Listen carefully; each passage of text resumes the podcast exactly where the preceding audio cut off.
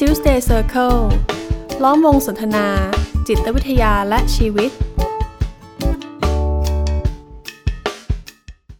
สวัสดีครับ ผมกุยกวีไกรม่วงสิริครับ ครับ ผมเอกสมภพแจ่มจันทร์ครับ ผมมาดพงษ์มาศทองเจือครับและนี่ก็คือ Tuesday Circle Podcast ตอนที่ 51 แล้วนะครับ โอ้โหนะครับ เราคุยกันมานะครับ วันนี้ก็ ครบ 1 ปีมาแล้วนะครับอ๋อคำหนึ่งปีแล้วเหรอครับครับผมไม่ทันรู้ตัวเลยโอ้ EP แรกของเราเนี่ยก็วันที่4ธันวาปีที่แล้วครับอ่าอ่าวันนี้เอ๊ะก็แต่ว่าครบหนึ่งปีแล้วหนึ่งปีมันมี 52 สัปดาห์ทำไมตอนนี้เป็นตอนที่ 51ครบปีมาเพแล้วราะว่ามันหายไปบ้างไงครับพี่ที่หายไปว่าเป็นบางตอนเออแล้วความตั้งใจเราก็ตั้งใจทำให้ต่อเนื่องแล้วก็ครับปีหน้าก็จะเอาให้ครบอีกปีครับครับผมก็ต้องขอบคุณทุกท่านนะครับที่รับฟังกันมา ไม่รู้ว่าโดยตลอดหรือเปล่านะครับ แต่ก็มีมีผมมีโอกาสได้เจอเนาะเวลาไปไปร่วมงานเสวนาไปตามแบบหรือว่าเจอคนที่มาปรึกษานะบางคนก็เข้ามาทักทายนะครับ ว่าเอ้ยเขาได้ฟังพอดแคสต์นะครับได้ยินทุกครั้งก็รู้สึกดีใจนะครับพี่กุยเหมือนรู้ว่ามีคนฟังเราอยู่บ้างอ่านะฟังฟังตอนไหนนะตอนอาบน้ำ ก็แสดงตัวกันได้นะครับ ถ้าใครท่านใดที่ฟังอยู่นะครับ แบบฟังแล้วมีคอมเมนต์แบบว่าหรือต้องการให้เราพูดในหัวข้อไหน หรือฟังในตอนนั้นๆ แล้วเป็นยังไงเนี่ย พวกเราก็ยินดีนะครับรับฟังความคิดเห็นของทุกๆท่านนะผครัมบก็ได้ปรับตัวเองจากการฟังจากการอ่านคอมเมนต์นะผมสังเกตว่าผมพูดคาว่าอือน้อยลงมากนะครับเพราะว่าตัดออกเพราะพูดไปแล้วแล้วค่อยมาตัดต่อ เออครับ แล้วแล้วในตอนที่51เนี่ยเราจะพูดกันเรื่องอะไรดีครับ จริงๆสองครั้งที่ผ่านมาเนี่ยเป็นเรื่องของความเข้าใจผิดในการมาเจอนักจิตวิทยา แล้วก็เป็นเรื่องของการมาเจอนักจิตวิทยาจะเป็นกระบวนการจะมีอะไรอยู่บ้างเนาะ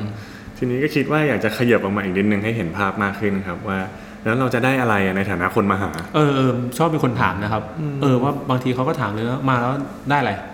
อืมอืมบางทีผมก็อึ้งๆเหมือนกันนะว่าเอออืมมันก็มันก็ตอบยากเหมือนกัน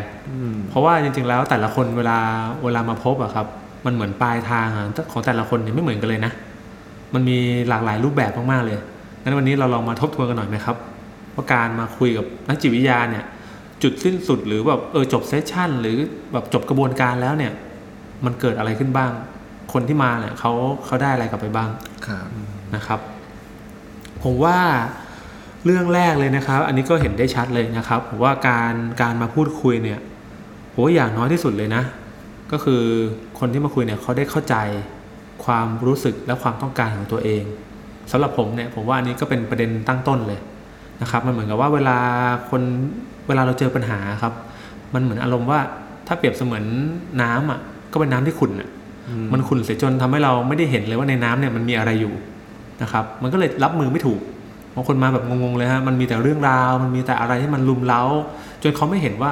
เออจริง ๆ แล้วเนี่ยเขารู้สึกยังไงกันแน่ หรือเขาต้องการอะไรกันแน่ในสถานการณ์นี้นะครับ เป็นต้นว่าคนคนหนึงอาจจะแบบรู้สึกว่างานมันหนักอะ่ะจนทำให้เขาแบบเบื่อนาย หมดไฟ ไม่อยากจะไปทำงาน แต่พอคุยไปคุยมาก็ได้เห็นว่าจริง ๆ แล้ว ไม่ใช่ความเบื่อนะ แต่เป็นความโกรธเป็นความไม่พอใจหัวหน้างานเป็นความไม่พอใจเพื่อนร่วมงาน เป็นความรู้สึกว่าไม่ได้รับความยุติธรรม แต่จริงๆแล้วถามว่ายังอยากทำงานต่อไหมยังอยากทำต่อนะ แต่ก็อยากอยากได้รับแบบความ อะไรอะเคารพอยากได้รับการทีท่าที่ปฏิบัติต่อตัวเองให้ดีกว่านี้อย่างเงี้ยอันนี้เป็นสิ่งที่เขาก็ได้พบว่าเออมันคนละเรื่องกันเลยนะกับที่มาตอนแรกที่รู้สึกว่ามันเป็นปัญหาในเรื่องงานที่รู้สึกเบื่อผมว่าการมาคุยกันเนี่ยมันก็ทำให้เห็น เห็นส่วนนี้ก็คือเหมือนกับเราค่อยๆคลี่ปัญหาออกมาดูนะฮะเวลาเราพูดถึงปัญหาเนี่ยปัญหาเหมือนเป็นเป็นก้อนอะก้อนใหญ่ ๆ แต่ในก้อนใหญ่ๆเนี่ยมันก็มีรายละเอียด เป็นต้นว่าเออมันคือเรื่องราวอะไรล่ะ ที่มันเกี่ยวข้องกับปัญหานั้น มันมีเรื่องอะไรเกิดขึ้น หรือมันมีความคิดอะไรเกิดขึ้น เท่านั้นไม่พอมันก็ยังมีความรู้สึกของเราอีก ที่มีต่อเรื่องราวนั้นหรือความคิดนั้น เท่านั้นไม่พออีก มันก็มีความต้องการเราอีกชั้นนึงอีกว่าเออแล้วเราต้องการอะไรกันแน่ เราอยากให้มันเป็นยังไงกันแน่นะครับผมว่าอันนี้ก็เป็นจุดตั้งต้นที่เออแต่ละคนมาแล้วเนี่ยโดยภาพรวมเนี่ยเขาก็จะได้เข้าใจความรู้สึกและความต้องการของตัวเอง ฟังพี่เอกเราก็นึกถึงเคสหนึ่งขึ้นมาครับ แล้วผมก็รู้สึกว่าบางครั้งในความรู้สึกเองอะมันซ้อนกันหลายชั้นเหมือนกันนะอืมคือเขามาด้วยความรู้สึกว่าเกลียดพ่อมากเลยคือยืนยันว่าเกลียดแล้วก็อยากจะออกมาจากบ้านเนี้ยแต่คุยไปคุยมาครับ อะไรทำให้เกลียดอะเหมือนกับเขาก็เริ่มอธิบายขึ้นมาว่า เนี่ยเขาอยากได้สิ่งนี้อยากได้สิ่งนั้นจากพ่อแต่ไปหมดแต่พ่อไม่เคยให้เลยเลยอืมก็เลยชวนเขาไปดูว่าความรู้สึกตรงจุดเนี้ยคืออะไรเนาะเขาก็เริ่มเออมันคือความผิดหวังนะอ้าวแล้วไงต้องเป็นพ่ออะ เป็นคนอื่นได้ไหมที่มาให้ทำไมต้องอยากรับจากคนนี้อะอ้าวก็คนนี้เป็นคนสำคัญไงอะแล้วสรุปไอ้ที่เขาสำคัญนี่มันยังไงเหรอก็รักเขาจนไปไปๆมาๆเนี่ยซ้อนไปซ้อนมากลับไปเป็นความรักนะจากที่ยืนยันว่าเป็นความเกลียดอยู่ดีๆเนี่ยครับซึ่งบางทีของพวกเนี้ยเราจับต้นชนปลายเองยากเหมือนกันอืนะมครับคือแม้ว่ามันจะเป็นสิ่งที่มันอยู่ใกล้ตัวเรานะเรื่องความรู้สึกเรื่องความต้องการเนี่ยแต่บางทีเราก็มองไม่เห็นนะเพราะว่าผมว่าเวลาเราคิดเองด้วยตัวคนเดียวเนี่ยโอเคแหละบางบางเวลาเราอาจจะเห็นเนอะแต่มันก็มีช่วงเวลาที่แบบ อะไรหลายอย่างมันรุมเร้าเรามากๆครับเราก็ไม่เห็นดังนั้นการมาพบนักจิตวิทยาก็เหมือนการมาแบบมีเพื่อนนะครับ ที่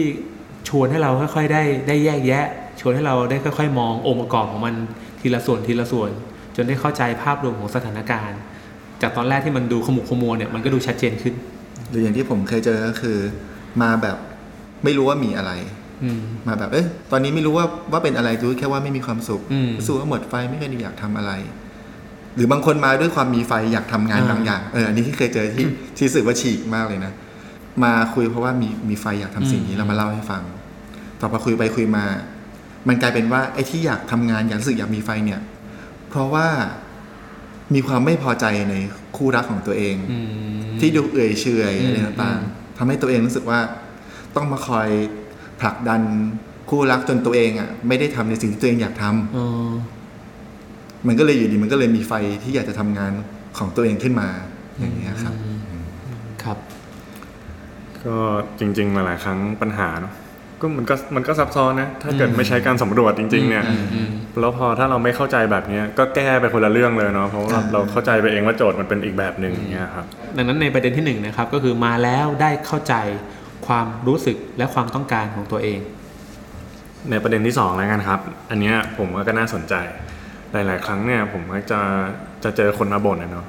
กับอะไรรอบตัวที่เหมือนกับไม่ว่าจะพยายามเปลี่ยนมันสักกี่ครั้งเนี่ย มันก็จะออกมาแย่หรือพังอยู่ดีอืมอย่างเคสล่าสุดเนี่ยก็มาคุยว่าเขาเนี่ยเหมือนกับเจอผู้ชายแย่ๆมาทั้งชีวิตเลย เหมือนกับจะไปหาที่ไหนจะไปเจอยังไงเนี่ยมันก็แย่ ตอนแรกๆเนี่ยมักจะเจอกันในสถานที่เที่ยวอย่างเงี้ยก็มีเพื่อนมาแนะนำแนะนำเขาว่า ก็ดูสิ เธอไปเจอแบบคนจากที่แบบนั้นน่ะ เธอลองไปเจอที่อื่นไหมที่ที่มันดีๆบ้าง เขาก็เลยเริ่มไปเจอผู้ชายในห้องสมุดครับไปเจอในวัดเลยคนล่าสุด สุดท้ายมันก็จบแบบเดิมทุกทีเลยแล้วเขาก็เหมือนสรุปไปแล้วว่า ผู้ชายมันแย่หมดแหละอะไรอย่างเงี้ยครับแต่สุดท้ายพอมาคุยเนี่ยคุยกันไปคุยกันมา ก็เริ่มเห็นแพทเทิร์นของเขานะว่าเขาจะรู้สึกว่าเขาอยากได้ความรักเขาเหงา แล้วพอเขามีใครสักคนเข้ามาในชีวิตเนี่ยเขาก็จะเหมือนกับอยากเรียกร้องจากคนนั้นน่ะว่าต้องมาทำสิ่งนี้ให้นะ ต้องมาทำสิ่งนั้นให้นะ แล้วเชื่อเถอะครับว่ามันไม่มีใครตามใจได้ทุกอย่างหรอก ท้ายที่สุดเนี่ยพออีกคนเริ่มไม่ทำให้เนี่ยก็จะเกิดการเรียกร้องที่เป็นการปะทะกัน มีการใช้น้ำเสียง มีการใช้อารมณ์ใส่กัน แล้วมันก็จะจบที่การเลิกลาอย่างเงี้ยทุกรอบเลย ซึ่งพอมาดูดูๆไปเขาก็เพิ่งเห็นว่า เออจริงๆอะต่อให้มันจะเปลี่ยนความสัมพันธ์ไปกี่ครั้งเนี่ยไอ้แพทเทิร์นเนี้ยในชีวิตเขาอะมันอยู่ตรงนั้นทุกครั้งเลยอืมเขาก็เลยเออเพิ่งเห็นนี่แหละว่า จริง ๆ มันก็เป็นแพทเทิร์นบางอย่างนะในตัวฉันที่เกี่ยวข้องอยู่กับไอ้ปัญหานี้ มันไม่ใช่ข้างนอกหรอกที่ผิดหรือคนอื่นที่ผิดซะทีเดียวหรอกเหมือนกับปัญหาหนึ่งที่เจอเนี่ย มันอาจจะไม่ได้เป็นปัญหาแค่ตรงนั้น แต่มันเป็นภาพสะท้อนของปัญหาอีกหลาย ๆ ส่วนในชีวิตอย่างนั้นไหมใช่ครับ เหมือนกับบางคนที่รู้สึกว่าเอ้ยตัวเองเนี่ยไม่มีคุณค่าและต้องการการจะยืนยันคุณค่าตัวเองด้วยการยอมรับจากคนอื่น เราก็จะเห็นเลยว่ามันก็ปรากฏในหลาย ๆ สถานการณ์มัน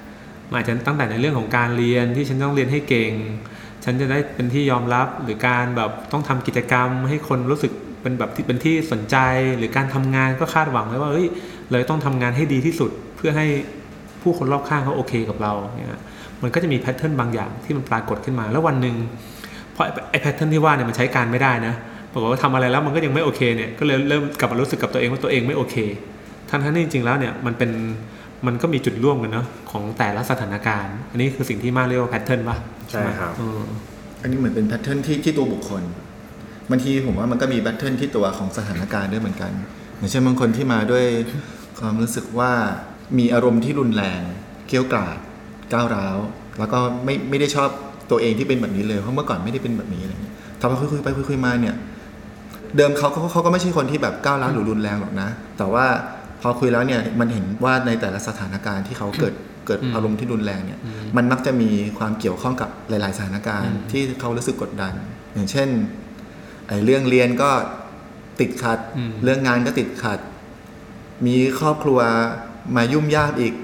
พอมามีปัญหากับแฟนปุ๊บคราวนี้เคลี้ยงโทรศัพท์เลยอืมอืมแต่ถ้ามีปัญหากับแฟนเฉยๆอะไม่ไม่เป็นนะอืมอืมอืมก็ทำให้เห็นว่า เออ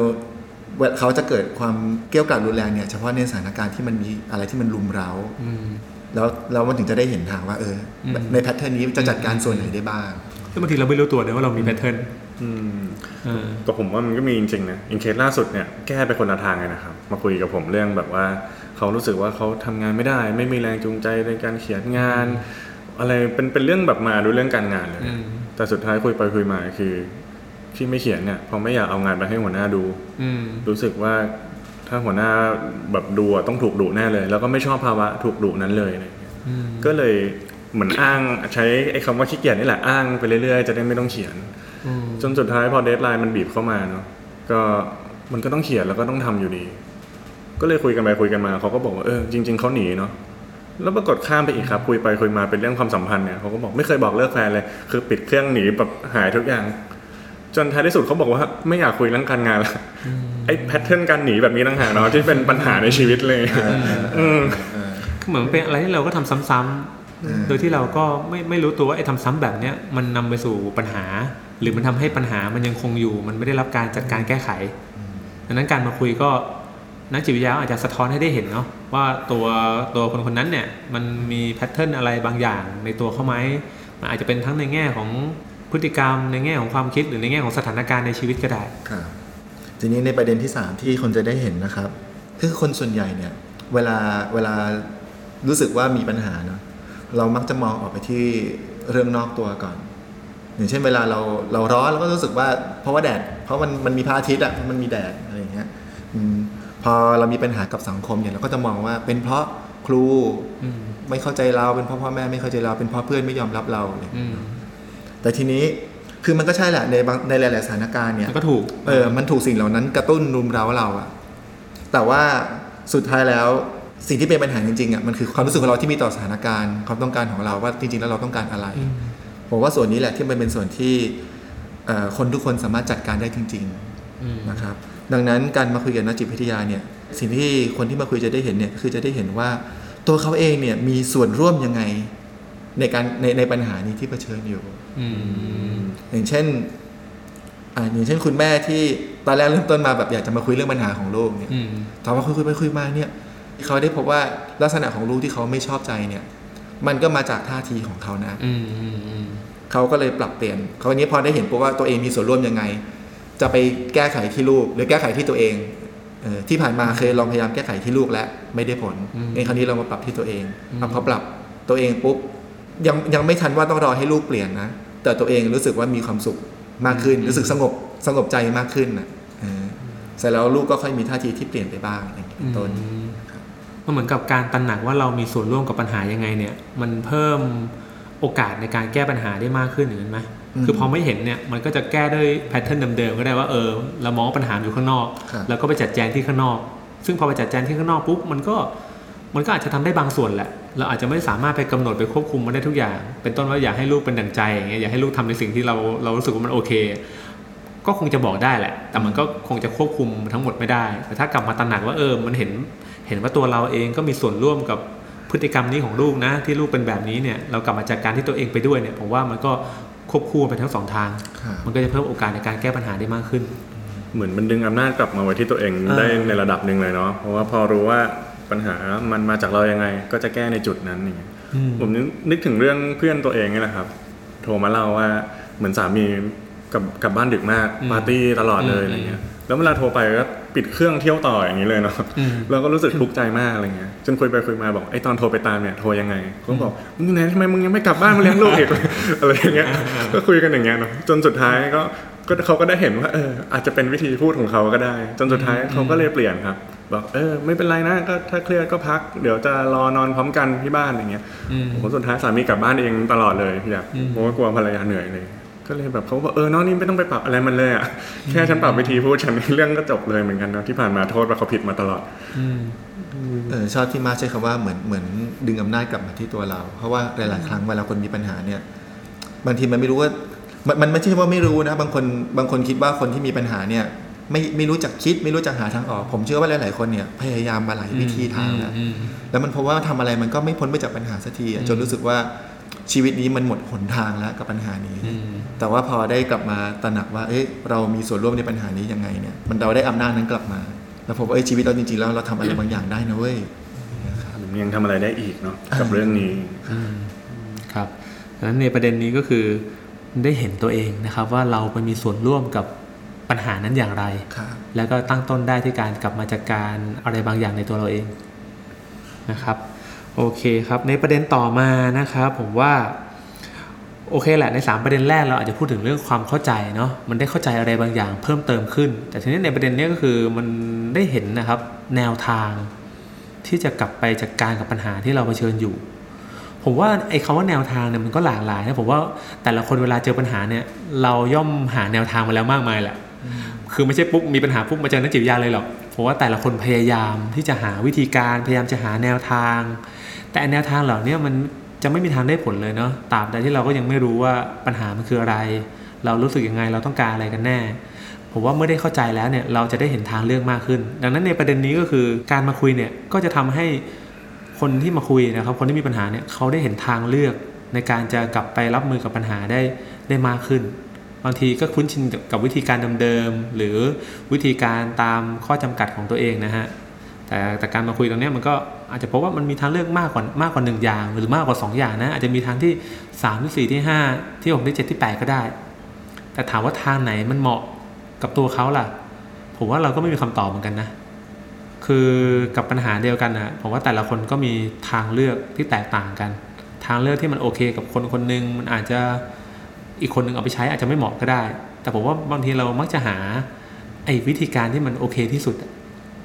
ซึ่งมันก็ก็หาไม่เจอสักทีอะแต่พอได้มาเข้าใจความต้องการตัวเองเราจะพบว่า เออไอ้วิธีการเนี้ยมันโอเคที่สุดนะสำหรับความต้องการนี้ ผมย้อนกลับไปให้ตัวอย่างเรื่องคนที่เขาไม่พอใจหัวหน้างานเนาะหัวหน้างานเขาเนี่ยก็ชอบเปรียบเทียบอะครับ คือเหมือนคงเป็นวิธีการให้กำลังใจของเขาแหละเปรียบเทียบว่าเฮ้ย มันยังแบบดูเพื่อนคนนั้นซิดูเพื่อนคนนี้ซิที่เขาเป็นแบบนั้นเป็นแบบนี้เหมือนอารมณ์ว่าที่คนนี้ทำมันก็ดีนะ คือเขาไม่ได้ตำหนิแต่คือเหมือนกับว่าพอไปให้หัวหน้างานดูทีไรเนี่ยก็หัวหน้างานก็เหมือนจะเชียร์อัพอะคุณต้องพัฒนาต่อ คุณต้องให้ได้อย่างนั้น คุณต้องให้ได้อย่างนี้ จนทำให้เขารู้สึกเบื่อหน่าย หมดกำลังใจ หมดไฟ แล้วก็พอได้มาสำรวจจริงๆก็รู้สึกไม่โอเคกับหัวหน้าที่มีท่าทีแบบนี้ แต่พอเขาได้เห็นว่าเออจริง ๆ แล้วเขาต้องการให้หัวหน้าเนี่ยบอกเฮ้ยชื่นชมสักหน่อยยอมรับสักหน่อย จริงๆมันพอแล้วเขาอยากทำงานนี้ต่อนะ เขาได้เห็นทางเลือกมากขึ้นว่าเออมันไม่ได้มีแค่ว่าจะต้องลาออกนะตอนแรกหางานใหม่แล้วที่นี่คงอยู่ไม่ได้แล้วเราคงเบื่อเราคงไม่เหมาะกับงานนี้ ทางเลือกมีแค่ออก แต่ตอนที่ทางเลือกมันมีมากกว่านั้น อาจจะเป็นการกลับไปสื่อสารกับหัวหน้างานก็ได้ว่าเออ ก็เข้าใจหัวหน้านะ ที่อยากให้กำลังใจอยากจะเชียร์อัพแต่ว่ารู้สึกไม่โอเคเลย กับการที่มาใช้วิธีการแบบนี้อะจริง ๆ แล้วเขาต้องการแบบนี้มากกว่า ได้เห็นว่ามันมีวิธีการสื่อสาร หรือก็ได้เห็นเพิ่มเติมอีกว่าเออ หรือต่อเมื่อสื่อสารแล้วมันไม่โอเค มันก็ไปที่อื่นก็ได้นี่ หรือมองข้ามหัวหน้าที่จะใช้วิธีการแบบนี้ไปก็ได้ เพราะถ้าเรายังรู้สึกว่างานนี้มันโอเคกับเราอยู่ เราจะเห็นเลยว่ามันก็มีทางเลือกหนึ่งสองสามสี่มากกว่าแค่เฮ้ยเบื่อละอยากลาออกทางเลือกมีแค่ลาออกเท่านั้นนะครับ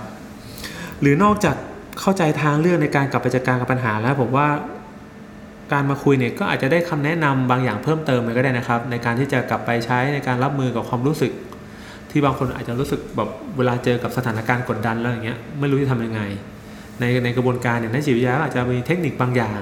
ที่ที่ชวนทำหรือแบบได้แบบให้ไว้อะเพื่อไว้ใช้ใช้ในการจัดการตัวเอง เช่นแบบเอ้ยการฝึกสติการผ่อนคลายตัวเอง ในสถานการณ์ที่มันตึงเครียดอะไรทำนองนั้นนะครับ กระบวนการนี้ก็อาจจะแบบนักจิตวิทยาอาจจะมีให้ให้คำแนะนำบางอย่างแล้วกันที่มันเฉพาะเจาะจงกับสถานการณ์ หรือเป็นให้ข้อมูลเลยก็ได้ ถ้าเกิดมาคุยแล้วไม่เวิร์คคุณต้องมาเจอหมอที่ไหน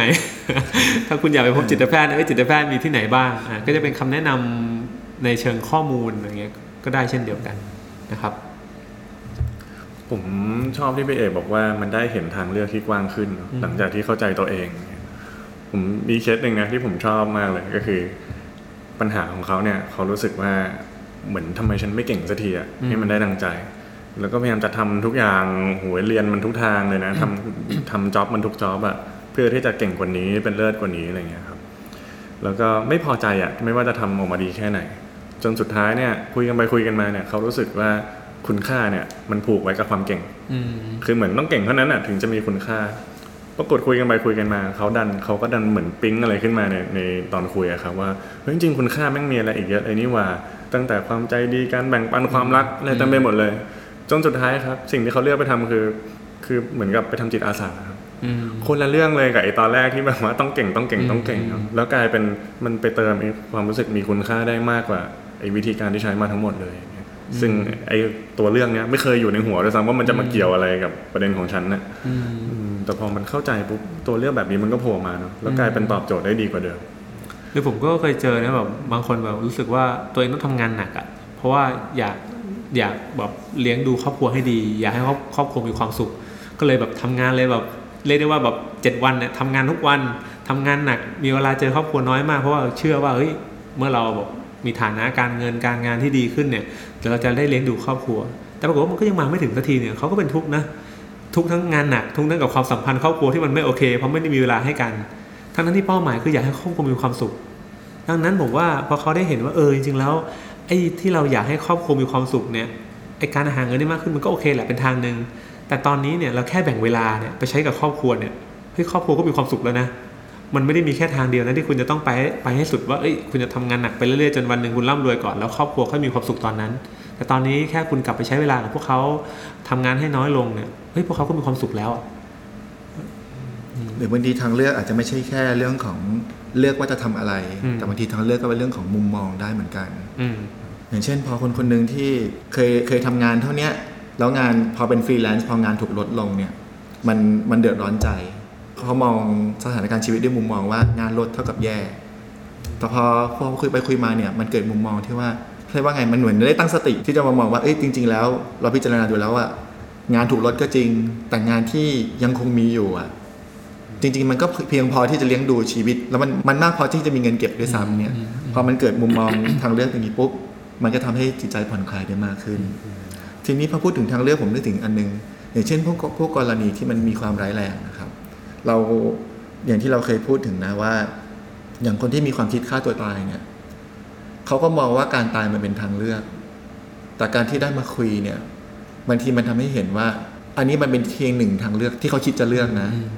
แต่พอได้ขยายมุมมองได้ได้เห็นทางเลือกได้ทำความเข้าใจความรู้สึกอะไรตัวเองต่างๆ ตามที่เราพูดมาเนี่ย มันทำให้เขาเห็นว่าเอ๊ะมันมีทางเลือกอื่น ที่ไม่ใช่เพียงแค่ความตายเพียงอย่างเดียว เช่นกันนะครับโอเคครับก็ในประเด็นนี้ก็คือการมาแล้วก็จะได้เห็นทางเลือกในการรับมือกับปัญหา ได้แนวทางได้คำแนะนำบางอย่างนะครับ ที่จะช่วยในการแก้ปัญหา ส่วนในประเด็นต่อไปเนี่ย ผมว่ามันเป็นการเตรียมพร้อมในการรับมือเลยแหละอืมกับสถานการณ์บางอย่างอืมซึ่งต่อให้เราจะ โอเค พูดคุยทำความเข้าใจตัวเองแล้วเนี่ย มันก็จะมีสถานการณ์บางอย่างจริง ๆ นะ ที่ให้ตายยังไงเนี่ยก็ยังไม่อยากเจอเออก็ยังรู้สึกว่าลำบากใจที่จะเจออยู่อืมอย่างเงี้ยครับ คือบางทีเนี่ยผมผมว่ามันก็แบ่งเป็นสองมิตินะ ในการแก้ปัญหาคือการจัดการตัวเองล้วนๆเลยอะหรือว่าอาจจะเลือกไปทำอะไรบางอย่างอืมกับสถานการณ์นั้น ซึ่งอันเนี้ยผมว่ามันขึ้นอยู่กับคนจริง ๆ ว่าเราจะเลือกแบบไหนอืมผมเคยเจอแบบว่า เหมือนเคสที่ถูกรังแกแล้วกันเหมือนถูกบูลลี่อย่างเงี้ยครับ มันก็มีนะเคสที่เหมือนกับรู้สึกว่ายังไงฉันก็ไม่สู้อืมยังไงฉันก็จะไม่ทำอะไรหรอก คือฉันขอแบบว่าหามุมมอง หาวิธีการคิดอะไรบางอย่างละกันอย่างเงี้ยครับซึ่งที่ฉันจะอยู่กับตรงนั้นได้เนี่ยอืมเพราะในหลาย ๆ ครั้งเนาะสถานการณ์มันเกิดขึ้นน่ะแต่วิธีคิดของเราก็ทำให้เราทุกข์ใจต่างกันได้เหมือนกันเขาก็เลยคิดว่าอะไม่เป็นไร สุดท้ายครับเคสนี้ผมไม่แน่ใจว่าคุณแม่เขาพาไปปฏิบัติธรรมยังไงเนาะอืมเขาก็ไปมองเขาก็เลยมองว่าจริง ๆอะการให้อภัยคนเนี่ยนะมันเป็นบุญสูงสุดเลย แล้วรู้สึกว่าถ้าไม่มีคนมาทำอะไรฉันเนี่ยฉันให้อภัยไม่ได้นะเพราะมันยังไม่มีโจทย์อะไรอย่างเงี้ยครับอืมจนสุดท้ายปรากฏว่าพอถูกบูลลี่มาเนี่ยก็รู้สึกเออไม่เป็นไรเป็นโอกาสของการได้ให้อภัยไปอย่างเงี้ยอืมอ้าวปรากฏเนี่ยรอดนะแต่สุดท้ายเนี่ยอีกวิธีคิดต่างๆนานาเนี่ยก็ก็ก็มาตกผลึกกันตอนตอนพูดคุยอยู่ใน session นะนะครับในขณะที่อีกคนนึงบอกว่ามันไม่ไหวละ ฉันจัดการตัวเองไงก็ไม่ได้อะฉันคนต้องทำอะไรบางอย่างสื่อสารอะไรบางอย่างออกไปอย่างเงี้ยแต่ก็ไม่รู้ว่าพูดยังไงนะอืมที่มันจะ soft พอพูดยังไงว่าที่มันจะไม่เตลิดเปิดเปิงจนมีเรื่องกันอย่างเงี้ยอะก็ลองมาฝึกกันอืมลองลองประโยคที่คิดไว้ในใจคืออะไร อยากจะลองสื่อสารแบบไหนโทนเสียงยังไงนะ ก็ฝึกก็สามารถมาคุยอย่างเงี้ยใน session ได้นะครับอืมจนสุดท้ายพอเนี่ยเขาก็ถูกบูลลี่เหมือนกัน ก็มีคนมาบอกว่ามันโง่โง่จริง ๆห่วยจริง ๆ อย่างเงี้ย เขาก็หันกลับไปพูดนะด้วยน้ำเสียงแบบไอ้ยพี่แล้วฉลาดต้องเป็นยังไงเหรออย่างเงี้ยปรากฏคนบูลลี่มันก็ไปไม่ถูกนะอืมแล้วสุดท้ายเขาก็กลายเป็นจัดการกับไอ้ตรงเนี้ยได้ครับ มันเลยเหมือนกับว่าบางทีการจะได้แง่แง่คิดบางอย่างในใจอะที่มันจะตกผลึกจนสามารถอยู่ตรงนั้นได้โดยไม่ถูกกระทบเนี่ยมันก็อาจจะต้องมาหากันเหมือนกันนะในเซสชันว่าคิดแบบไหนเหรอที่คุณรู้สึกว่าคุณรับได้กับสถานการณ์นี้อย่างเงี้ยจัดการกับตัวเองยังไงนะ ที่คุณรู้สึกว่าคุณจะนิ่งพออย่างเงี้ยหรือถ้าคุณคิดว่าคุณอยากจะกลับไปสื่อสาร คุณจะสื่อสารยังไง คุณจะตอบสนองกับเรื่องแต่ละเรื่องแบบไหนอย่างเงี้ยอืมอันเนี้ยอันนี้ก็เป็นสิ่งที่ดีนะครับ ผมว่าบางทีมันก็เราคนเราก็อยากได้ที่ที่มันจะเป็นพื้นที่ได้ลองได้ฝึกอะอืมอืมอืมคือบางทีสมมติว่าฉันมีปัญหากับครอบครัวมาทั้งชีวิตเลยไม่เคยสื่อสารกันอะแล้ววันเนี้ยฉันเข้าใจแล้วว่าฉันก็ยังพวกเขายังสำคัญยังรักเขาอยู่อยากจะกลับไปสื่อสารนะ บางทีเข้าใจแค่เนี้ยมันยังอ๋อมันยังไม่ออกนะ ว่าเอ๊ะจะไปเริ่มเริ่มยังไงวะ จะไปคุยยังไงเหรอเออมันไม่ถูกไงบางทีเขาก็อยากได้พื้นที่อะซึ่งการมาเจอนะจิตวิทยามันเป็นพื้นที่อย่างนั้นได้ครับว่าอะคุณอยากสื่อสารยังไง คุณลองดู แล้วเราก็อาจจะให้ฟีดแบ็กเขาได้ด้วยซ้ำว่าที่เขาพูดมาเนี่ยในฐานะที่เราฟังอยู่เรารู้สึกยังไงนะ กับน้ำเสียงนี้วิธีพูดแบบนี้อย่างเงี้ยครับอืม ก็เหมือนกับเป็นการเตรียมพร้อมกลับไปรับมือกับสถานการณ์ที่ไม่คุ้นชินหรือว่ายากลำบากนั่นแหละครับ อันนี้สิ่งหนึ่งที่จะได้ผมว่าประเด็นนี้น่าสนใจนะครับ เหมือนกับบางทีความเข้าใจหรือความรู้อย่างเดียวมันก็ไม่เพียงพอนะครับ เพราะจริงๆมันเหมือนเราอ่านหนังสือเราอาจจะ เอ้ยเอ้ยมันหนังสือก็วิธีแบบบอกแนะนำวิธีการต่างๆนานามากมาย แต่มันก็เป็นคนละเรื่องกันเลยนะ เวลาเราเจอกับสถานการณ์จริงนะครับดังนั้นเหมือนกันในห้องปรึกษาเนี่ยมันก็เป็นอารมณ์ว่าเป็นห้องฝึกซ้อมแล้วกัน ที่จะเตรียมความพร้อมเราสำหรับไปเจอกับสถานการณ์จริง ว่าเฮ้ยถ้าของจริงเราตัดสินใจแล้วเนี่ยที่เราอยากจะไปสื่อสารกับคนคนนี้ให้เข้าใจกัน แต่เราไม่รู้จะสื่อสารยังไงเนี่ยการมาคุยกับนักจิตวิทยาก็เหมือนกันได้มาทดลองแล้วกันสื่อสารอย่างที่มาดว่านะครับ มันก็เป็นการเตรียมความพร้อมจริงๆผมมีเรื่องเรื่องตลกตลกๆเรื่องหนึ่งเนาะต้องบอกว่าก็เป็นเพื่อนผมเองแหละอืมจริงๆก็อาจจะไม่ตลกนะตอนนั้นนะแต่ว่าเขาเขามาเล่าเนี่ยมันผ่านไปแล้วอะไรเงี้ยก็บอกว่าเหมือนคุณย่าเขาแบบว่า คือแบบว่าป่วยเป็นมะเร็งครับ แล้วก็อยู่ในภาวะแบบว่าช่วงท้ายๆของชีวิตแล้วแหละ แล้วตัวเขาเองเขาก็แบบผมรู้จักกันตอนบวชเนี่ยเนาะ แล้วเขาก็อินกับธรรมะมากอย่างเงี้ยเขาก็แบบว่าเดี๋ยวจะเอาเรื่องเนี้ยเกิดแก่เจ็บตายภาวะพวกเนี้ยไปคุยกับย่าอืมผมก็เลยคุยว่าจะไปบอกยังไงก็เลยบอกย่าว่าย่าคนเราเกิดมาไงมันต้องตายอยู่แล้วอะไรอย่างเงี้ยผมก็เลยแบบว่า คือบางทีเราเข้าใจนะแล้วเราก็รู้ว่ามันได้ประโยชน์กับเราอะแต่พอจะสื่อสารไปนะโหมันเป็นอีกโทนเลยเนาะมันกลายเป็นแบบเอ้ยยังไงคนเราก็ตายตายอยู่แล้วอะไรอย่างเงี้ย แบบอืมถ้าย่าฝั่งนี้ย่าไม่น่ารู้สึกดีเท่าไหร่เนาะนี่โชคดีที่มาคุยกับไม้ก่อนเออแต่สุดท้ายไม่งั้ก็นเลยย่าช็อกไปสุดท้ายก็เลยเออก็จริง ๆ ถ้าอยากจะสื่อสารอันนี้แหละมันมีวิธีพูดอย่างอื่นอีกไหมจนสุดท้ายเขาก็ได้เขาก็ลองพูดออกมาจนเออมันเป็นประโยคที่เออแบบฟังแล้วเข้าใจฟังเราไม่ได้รู้สึกแบบเออเหมือนประโยคแรกๆของเขาที่แบบโหมันทิมตรงมากอย่างเงี้ยครับก็เลยคิดเหมือนบางทีมันต่อให้เข้าใจนะมันต้องมาเรียนรู้การสื่อสารอีกอย่างเงี้ยโอเคบางทีการเตรียมความพร้อมที่ผมเจอก็ นึกถึงว่ามันมีการเตรียมความพร้อมเชิงทักษะที่มาดพูดเนาะแต่บางทีมันมีการเตรียมความพร้อมในเชิงแบบการเตรียมใจอะอืมอืมคือพอคุยคุยๆแล้วมันเห็นแล้วล่ะว่าตัวเองรู้สึกอะไรต้องการอะไรน้อยใจเพื่อนอะไรยังไง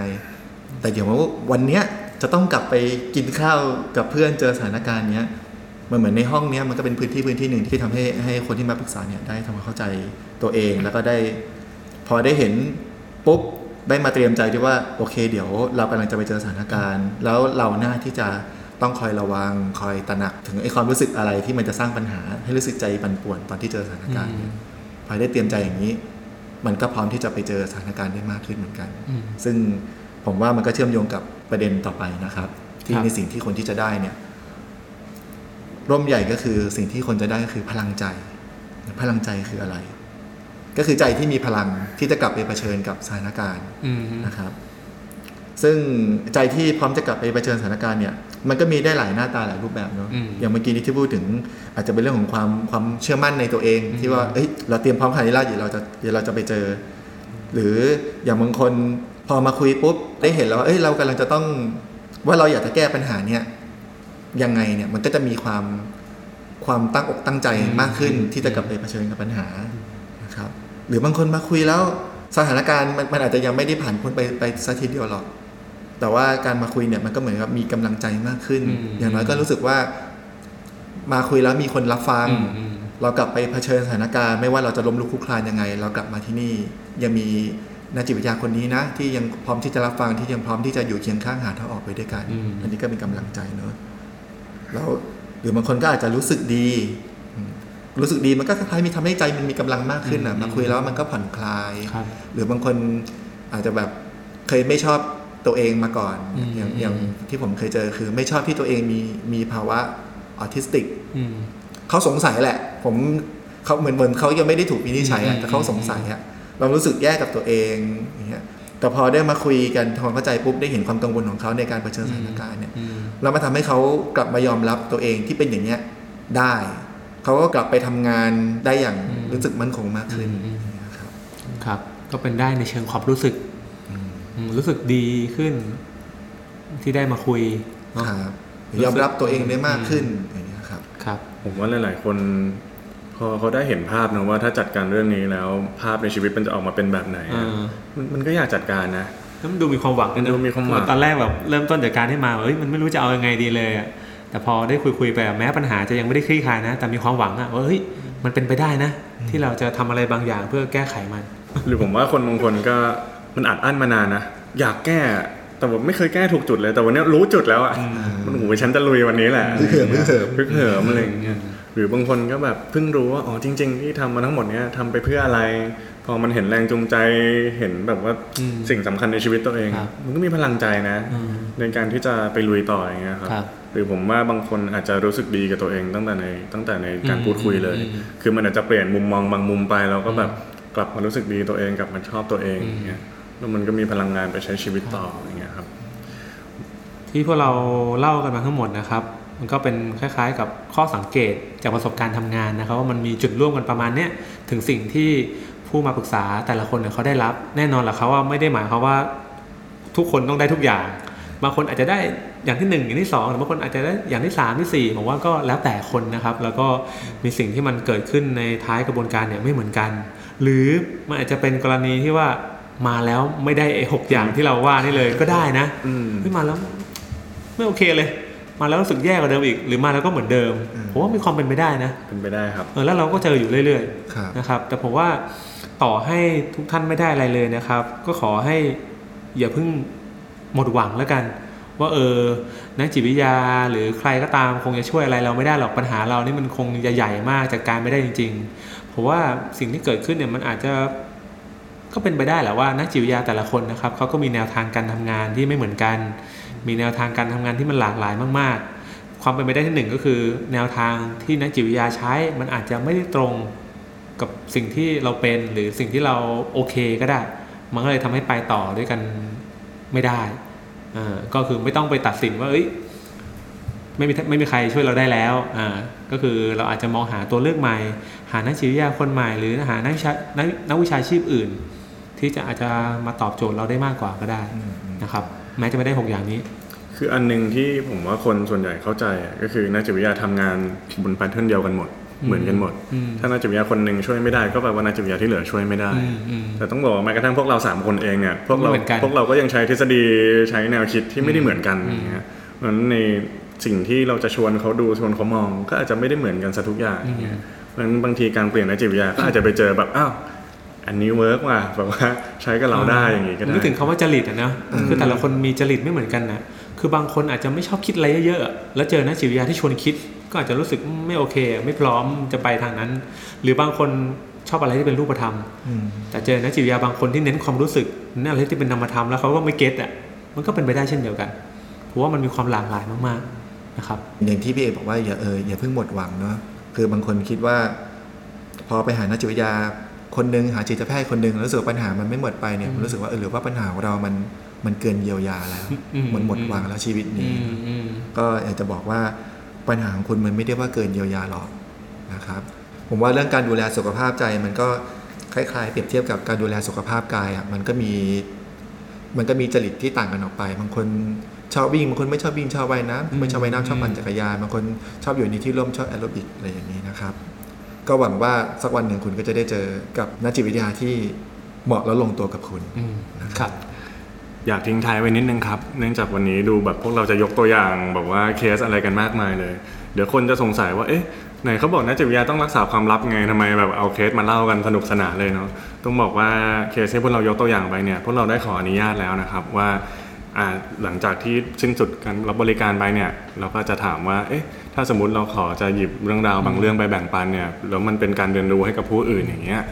ยินดีไหมซึ่งก็